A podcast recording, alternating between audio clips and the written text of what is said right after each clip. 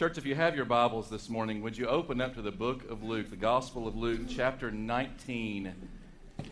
We have been making our way uh, through the Gospel of Luke ever since Christmas, and uh, we come now to uh, a passage of Scripture which, which may seem a little strange for Easter Sunday, uh, but I believe that every text of Scripture is appropriate for Easter Sunday because it all points to Jesus, who is the source and the center of what Easter is all about. And so, as we come this morning to uh, Luke chapter 19, we're going to see an old familiar story that if you uh, grew up in church or ever attended vacation Bible school, you probably at some point heard the story of the man named Zacchaeus. And probably you, you might remember that there was a song that went along with that story and some of you are already singing it in your head and you and you wish that it wouldn't get stuck in there but it's going to. This will be your earworm for the day. And it went something like this. Zacchaeus was a wee little man and a wee little man was he. He climbed up in a sycamore tree for he wanted the lord to see. You know the rest of it? Okay what's the next part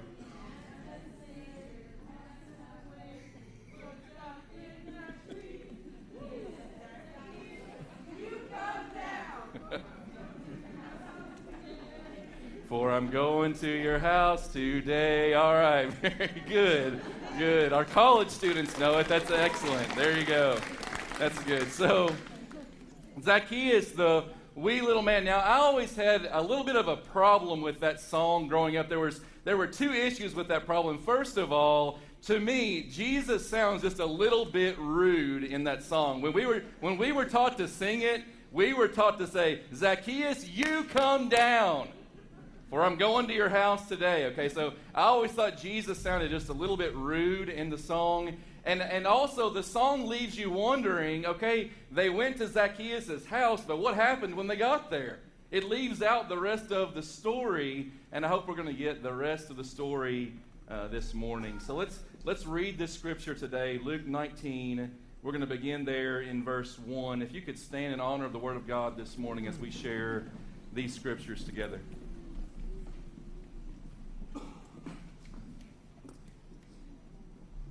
Luke 19, beginning in verse 1, and speaking of Jesus, it says, He entered Jericho and was passing through. And there was a man named Zacchaeus. He was a chief tax collector and was rich. And he was seeking to see who Jesus was. But on account of the crowd, he could not because he was small of stature. That's the uh, politically correct way of saying he was a wee little man.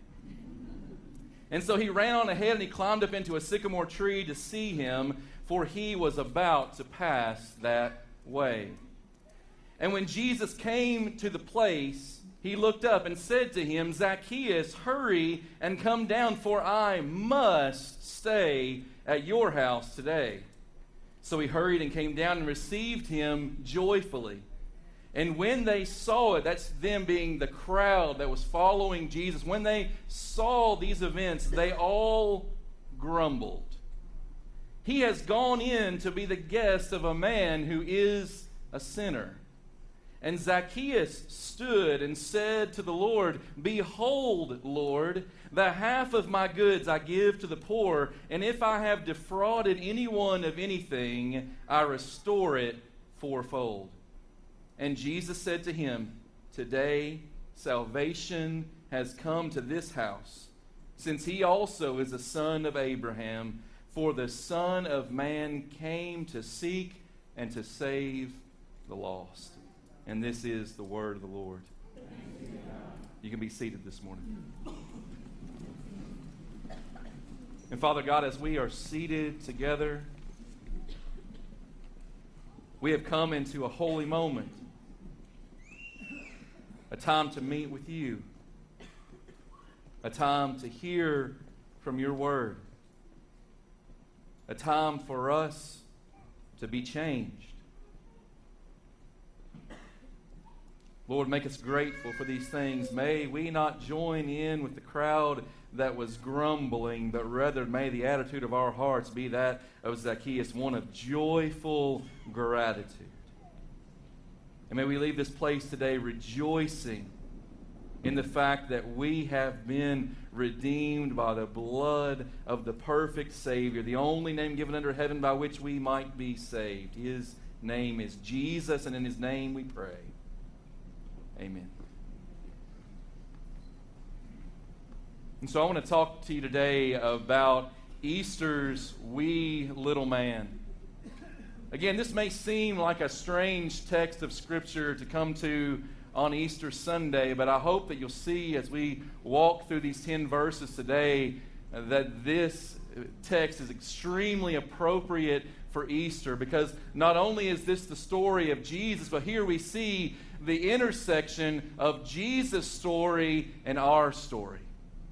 As we look to Zacchaeus today, my prayer for us is this that we would see ourselves in this wee little man and see that just like Zacchaeus, we are all sinners in need of a Savior.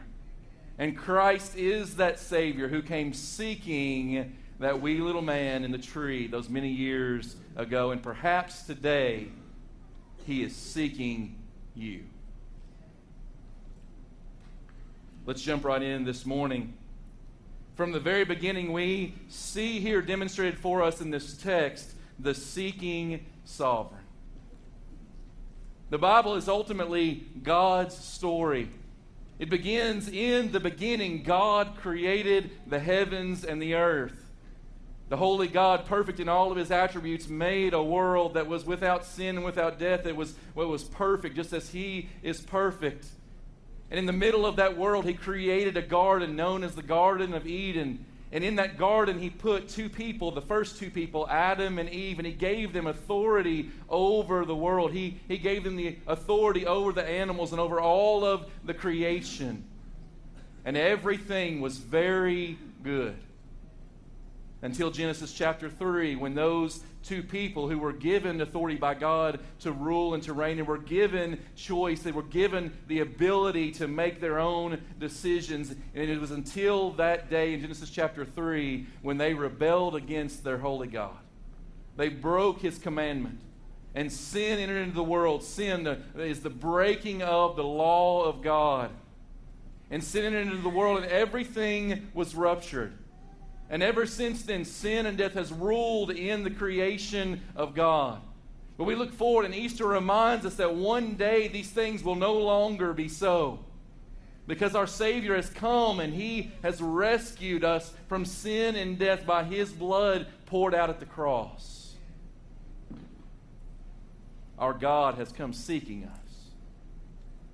You remember that just after they sinned in the garden, what did Adam and Eve do? They sought to hide from God because of their guilt and because of their shame. And just like them, so many of us have spent so much of our lives trying to hide from God. And yet, as Psalm 139 reminds us, where can we go from Him? If we were to hide in the depths of the sea, He's there. If we were to seek to hide in the highest of the heavens, there He is. There's nowhere we can go from Him, there's nowhere that we can flee from His presence. We are sinners in need of a Savior, and God comes seeking us in the person of Jesus Christ. And so on this day, in verse 1, Jesus entered into the city of Jericho. You'll remember the city of Jericho from the Old Testament is the one that the Israelites first encountered when they entered into the promised land. And it's the one where they, they marched around the city. And you remember that old song from VBS, and the walls came tumbling down. Well, that's the city of Jericho. It had a, long history, and by this time in history, Jericho was one of the, the wealthiest cities in that region. And so Zacchaeus, there being a tax collector in Jericho, was a very, very wealthy man. And Jesus came to Jericho passing through, but you'll notice he would not pass by until he encountered Zacchaeus. You see, by God's plan, Jesus was passing through in hot pursuit of Zacchaeus. And Zacchaeus is us. a man whose life had been ravaged by sin, in his case, had been ravaged by greed. It was known, the tax collectors of those days were known as some of the greatest of sinners. In fact, many times in Scripture you see these two put together sinners and tax collectors. They are right side by side with one another. And many times through the book of Luke, we have seen Jesus criticized for spending time with sinners and tax collectors, for eating with them, for going into their homes, for associating himself with them. In fact, Jesus even called one of those tax collectors, one known as Levi, to be one of his 12 disciples. Jesus was a Savior who is not afraid to associate himself with sinners. That's worthy of saying praise be to God because we are those sinners. And so Jesus was passing through. He's in hot pursuit. He's looking for Zacchaeus. There is a divine appointment that's about to take place here in this text. As Jesus prays in John 17, and he prays for his church, for those who would follow him, who would trust him by faith and receive the gift of eternal life, Jesus prayed this in John 17. He said, This is eternal life. This is it. It's right here that they may know you, the only true God, and Jesus Christ, whom you have sent.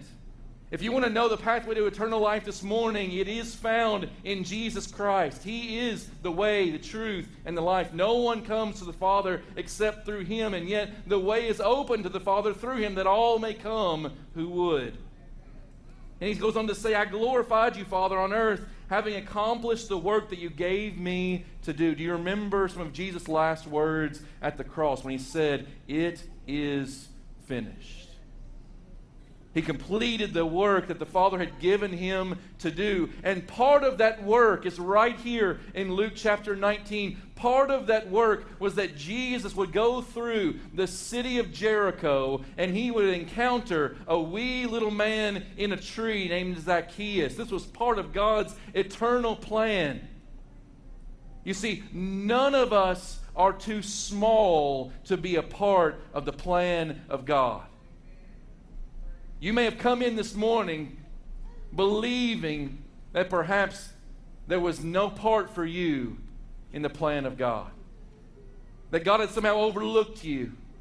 That perhaps you were pushed out of those who might follow him. Perhaps, like Zacchaeus, you were bought way back in the crowd somewhere. But Jesus comes seeking to save the lost. It says of Zacchaeus here that he was a rich man. Two things you need to know about tax collectors in those days. Number one, they were hated because they worked for the Romans. These were Jewish people who took up uh, jobs with the Romans as tax collectors, and they were hated because they were working for the enemy. The Jews hated their Roman oppressors. And so anyone who took a job under the Roman Empire, as these tax collectors did, automatically became an outcast among their Jewish brothers and sisters. But even more than that, it was not just because they worked for the Romans, but they were also hated because they cheated their own people. The Romans required them to uh, collect a certain amount of tax, and it was a well known practice of the tax collectors that they would collect extra in order to line their own pockets. I figure many of them thought, well, if we're already hated, we might as well get rich off of it. And so they did and they lined their pockets and they became rich. And it says here not only that Zacchaeus was a tax collector, but you notice it says he was a chief tax collector. He had risen up through the reins of the tax collecting organization. He was the crime boss, if you will, of Jericho, robbing his own people as he worked for the Roman government. He was the last person in town that you would think the Son of God would come seeking and yet he is the only one in town that gets a face to face interpersonal interaction with Jesus. The Savior comes seeking the lost. You see, Zacchaeus' name, in all irony, his name means the righteous one. I'm sure everyone in town mocked that wee little man because of his name. No one considered him to be righteous. He was the worst man in town. No one wanted to go to Zacchaeus' house. No one wanted to be seen associating with him. Perhaps his only friends were other tax collectors and sinners. And yet he was going to make a new friend on this day. And him whose name meant the righteous one would meet the one who is truly righteous, the righteous one who left all the riches of heaven to enter into our poverty. You see, Jesus didn't come as a king in a castle. His earthly ministry was basically lived down as a homeless man going from place to place, dependent upon the hospitality of those who invite, invite him in, those like Zacchaeus on this day. He left the riches of heaven and stepped into our poverty. Even if he had been a king in a castle, understand this morning that would have been the greatest step down that had ever happened in history when he left the riches of heaven to step into our existence. But he humbled himself even more than that. And Philippians chapter 2 says he humbled himself even more than that and became obedient to death, even the death of the cross. You see, the death of the cross was a despised death. You were considered cursed by God, anyone who was hanged upon a tree. But Jesus took that death for us. 2 Corinthians 8 for you know the grace of our Lord Jesus Christ, that though he was rich, yet for your sake he became poor, so that you by his poverty might become rich. And that's exactly what happened in the life of Zacchaeus, this rich man in the eyes of the world, and yet he was so utterly spiritually poor. He was so uh, destitute in his soul, and Jesus came along on that day to bring him deliverance, and the, the riches of heaven, the riches of glory would be given to Zacchaeus through the Son of God on that day. Let's talk a little more about Zacchaeus this morning. Look at verses 3 and 4, and you see the seeking sinner. Zacchaeus perhaps had heard about Jesus. Perhaps he had heard about some of the miracles, some of the teachings. Perhaps he had heard that Jesus had welcomed into his number of disciples a tax collector named Levi. Perhaps he even knew Levi in their tax collecting circle. For whatever reason, on that day when Zacchaeus heard that Jesus was coming through town, Zacchaeus wanted to see him. We don't know all of the reasons. We don't know the desires of his heart that were wrapped up in going to the Jesus parade on that day and seeking to see this one called Jesus of Nazareth. We don't, we don't know all that was wrapped up in, in Zacchaeus' mindset. We can apply that to ourselves this morning. I could ask you this morning, why are you here today? Why did you come to church on this Easter Sunday? Is, that, is it just a tradition that, that you are fulfilling? Perhaps if I were to ask you why you're here, you'd say, I don't really know why I'm here. My, my mom made me come, or it's just what we do on Easter, or, or this seemed like the right thing to do on, on Easter Sunday. But I want you to understand this morning, even though I don't know that Zacchaeus understood the fullness of what was going to happen to him that day, he had no idea what the Son of God was going to do in his life. But he came thinking he was seeking Jesus. You see, Zacchaeus thought that he was seeking to see Jesus, but the reality was this Jesus was seeking to save him. Because look at Jesus' purpose statement in verse 10. The Son of Man, that's Jesus' favorite designation for himself. The Son of Man came for this purpose to seek and to save the lost. In this case, it was this wealthy tax collector, this man of, of little stature known as Zacchaeus. He becomes the emblem for what the Son of Man, what Jesus Christ, the Son of God, is all about. He is constantly about seeking and saving the lost. And I want you to know this morning if you're here and you don't know Jesus Christ, if you have not yet turned from your sins and trusted Him by faith, I want you to know this morning that He is seeking you because that is His mission. You see, there are many of us that came with the wrong impression when we came to Jesus. We came thinking that we were seeking after Him, when in reality, He always sought us first. And it must be this way. Because just like Adam and Eve in the garden, in our sin, we hide. We cower. We don't want anyone to know the reality of who we are and what we've done. Romans 3 reminds us none of us are righteous, not even one. No one understands, no one seeks for God. All of us have turned aside. Together They have become worthless. No one does good, not even one. That's our sinful condition. It was the condition of Zacchaeus, and it is our condition as well. None of us come seeking after God, therefore, He must come seeking after us, or we will not be saved. If you don't yet know Jesus this morning, I want you to know He is seeking to save those who are lost in their sin. And Jesus on that day, he would not pass by without de- performing the divine prerogative. What is the divine prerogative, you might ask? It's this to seek and to save the lost. Jesus was all about two things glorifying his Father and doing good to the people he came in contact with.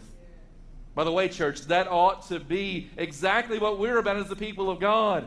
We ought to be all about glorifying our Father who is in heaven and doing good to everyone that we come in contact with. It's a great uh, representation of what the Christian life is all about. And so Jesus came into Jericho that day, and he's on a divine mission. There's a little man, a tax collector there, who needs to come face to face with his Savior. There's a man who's caught in the entrapments of sin, who needs to know that there is salvation in no other name but Jesus Christ. And he came seeking to save the lost.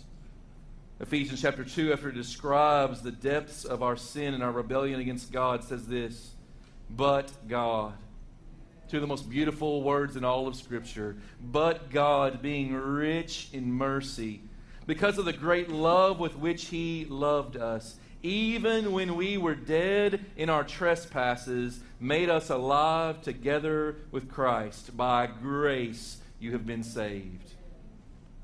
Verse 4 calls out to us this question what can a dead man do if it is true, as the Bible says, that we are dead in our trespasses and sins? That spiritually speaking, we were stillborn into this world. And what can a dead man do about his condition? Absolutely nothing. We must have the resurrection power of God come into our lives through faith in Jesus Christ to resurrect in us what was killed by sin. It's by grace that we're saved. When God does for us what we could never do for ourselves. Thirdly, this morning, let's look at the seeking Savior. His mission statement to seek and to save the lost. And it comes upon this Zacchaeus character, who everyone in Jericho would have considered the lostest of the lost, if that's a term. The most wicked man in town Surely he can't become a part of the kingdom of God. Surely there's no salvation for one like Zacchaeus. Surely a righteous teacher like Jesus wouldn't even speak to a man like that, much less go and share a meal in his home and spend the nights. And yet Jesus came seeking to save the lost. And he comes face to face with Zacchaeus and he looked up into that tree and I think in a whole lot more gentler tone than the old song used to sing. He said, Zacchaeus, come down out of that tree, for I must, I must stay at your house today. You might underline that word in your Bibles. I must, Jesus said. Not I might stay at your house, or Zacchaeus, could I stay at your house? But he says, I must stay at your house. The Greek word that, that's hiding behind that word must there, the Greek word is, is the word dei, which means in, in the Greek, it's, it's of divine necessity. It's necessary for me. Jesus is saying, by the plan of God, it's necessary that I go to your house. Jesus was always about fulfilling the will of the Father and doing good to those who he came in contact with. And he says, it's not Zacchaeus that I might go, or if you would invite me, I would, but I must. It's of divine necessity that I stay at your house. Why was it so necessary? Because he who called Zacchaeus down from the tree would soon take up a tree himself to save us. This was his last interpersonal interaction before he heads out of Jericho and enters into Jerusalem just a few miles away. And he would enter into Jerusalem on that first Palm Sunday to shouts of Hosanna, glory to God in the highest. And the Jesus parade was at its highest moment there as they, as they shouted praise unto the name of God as Jesus entered into the city on the back of that colt. But then just days later, the same voices that were shouting, Hosanna, glory to God in the highest were shouting, Crucify him. Crucify him. Give us Barabbas, the greatest traitor that was in the jail at that time. Give us the worst sinner that's in the jail. Release Barabbas to us and kill this Jesus because we want nothing to do with him. And 1 Peter chapter 2 says this So he himself bore our sins in his body on the tree that we might die to sin and live to righteousness. By his wounds you have been healed. That's exactly what Jesus Christ was doing at the cross that first Good Friday. He was there by the divine plan of God to rescue lost sinners like you and me. Again, to do for us what we could never do for ourselves, to cleanse us of all of our unrighteousness, to rescue us from our sin, to bring us to life as he would come to life just three days later. You see, it was for the joy of glorifying God and saving sinners that Jesus endured the cross. The cross of Jesus Christ was the most purposeful event in all of history. It was so laden with content we can spend all of our lives coming again and again to the cross of Christ, and we will never exhaust it of its glory. May we never grow tired of singing of the old rugged cross where He laid His life down for us. And may we never grow weary of looking to Jesus, the founder and the perfecter of our faith, who, for the joy that was set before Him, the cross was not drudgery for the Son of God. It was for the joy set before him. What joy? The joy of glorifying his Father and doing good to us and rescuing us from our sin. Who, for the joy that was set before him, he endured the cross, despised the shame, and is seated at the right hand of the throne of God. And that is what Easter is all about, ladies and gentlemen. Easter is about the fact that a holy God saw fit to rescue rebellious sinners like us through his righteous Son who gave himself on the cross for us, who laid his life down so that we might take up eternal life through faith in him. You see, when the Son of Man comes seeking and saving the lost, sinners get saved. Zacchaeus' his life was so radically transformed. The richest and most wicked man in town overnight was a changed man. And so let's look as we finish up this morning at verses 8 through 10, and you see there the sinner saved. And again, I want to urge you this morning to see yourself in the wee little man of Easter. I want to urge you to see yourself in Zacchaeus today and see that the same pathway he walked is available to you. The same Jesus who came seeking Zacchaeus is today seeking to save the lost. It's the same gospel. And perhaps the Lord would say to you today, I must come to your house that you might know me and be changed by me. So, how is the sinner saved? Well, first of all, we remind ourselves that Christ relinquished his own life in order to restore us to life with God through faith in him. This is what the gospel is all about that he laid his life down for us. 1 John chapter 3 verse 16 we all know John 3:16 1 John 3:16 is equally as powerful by this we know love Here's the ultimate demonstration of love that has ever occurred by this we know love that he laid down his life for us and we ought to lay down our lives for the brothers. You see, that's exactly the response that Zacchaeus had. It's what we call biblically repentance. Repentance means a turning away from sin. It's a, it's a 180 degree shift in orientation and direction. Repentance is that change of mind and change of heart that results in a change of direction in our lives. Repentance is when God changes a lost sinner drawing that individual unto himself and setting them on a completely new path. And so, would you hear Zacchaeus' repentance this morning? In verse 8, Zacchaeus stood and said to the Lord, uh, literally there, uh, the Greek there and stood it says, uh, literally, he took his stand. He took his stand in that moment and he said to the Lord, Behold, Lord, the half of my goods I give to the poor. My net worth, I'm, worth, I'm going to divide it in half, and half of it I want to give to the needs of the poor here in Jericho. But not just that, he said, I know I've cheated others as a tax collector, and so, and if I've defrauded anyone, the if there really could just as easily be translated, and since I've defrauded many people, since I've cheated others as a, as a tax collector, what am I going to do? If I've defrauded anyone of anything, I want to restore it fourfold. Now, do the math here as rich as he might have been, he's going to cut his net worth in half from the get go. And then he's going to go back through all of his books. And he's going to look and he's going to see the tax records of the Joneses and how last year he cheated them out of a $1,000. And he's going to restore that $4,000. And, and he's going to look there and he's going to see the Stevens family, and he's going to see that he, that he stole from them $800.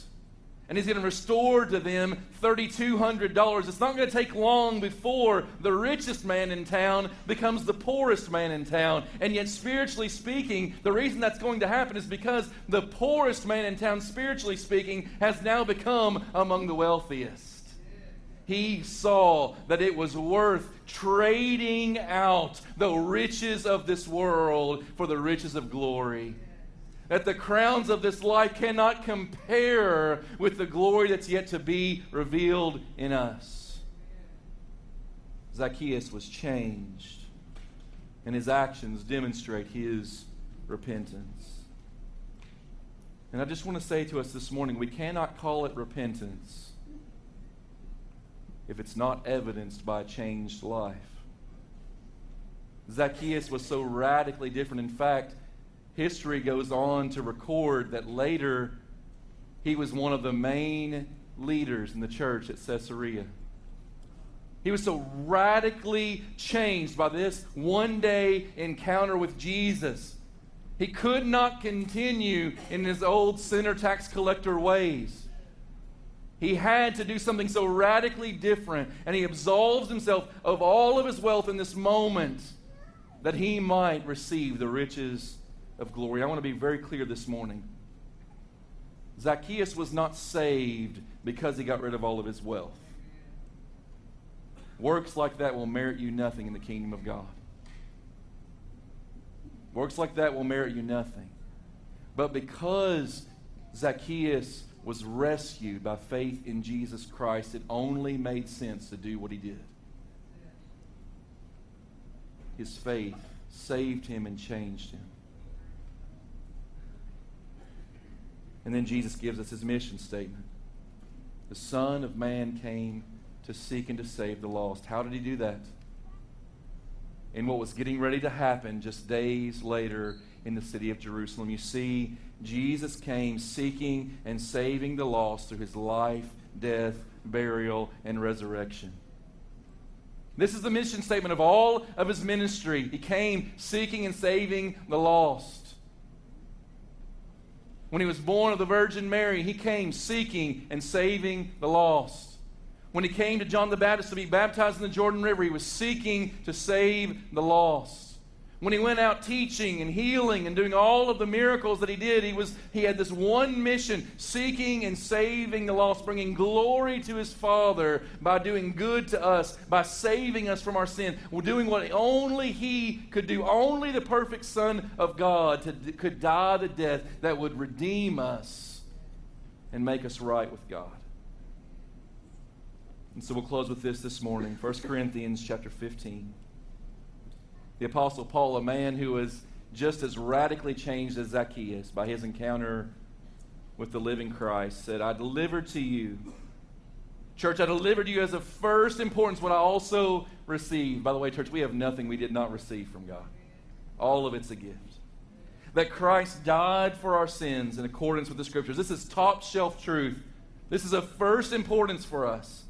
That Christ died for our sins in accordance with the Scriptures that he was buried, that he was raised on the third day in accordance with the scriptures. And that, my friends, is what Jesus is all about. And that is what Easter is all about.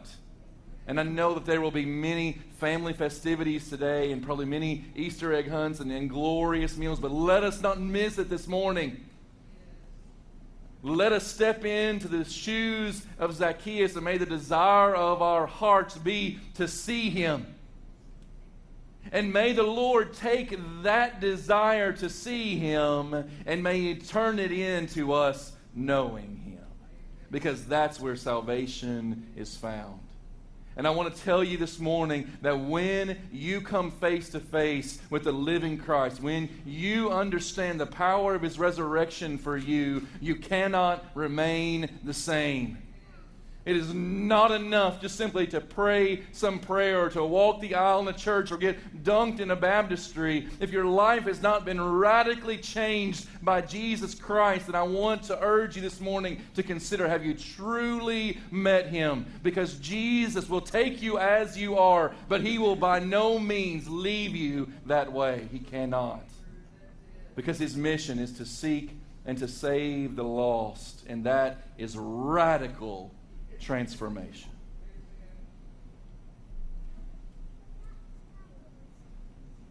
And so, would you step into the shoes of Zacchaeus this morning?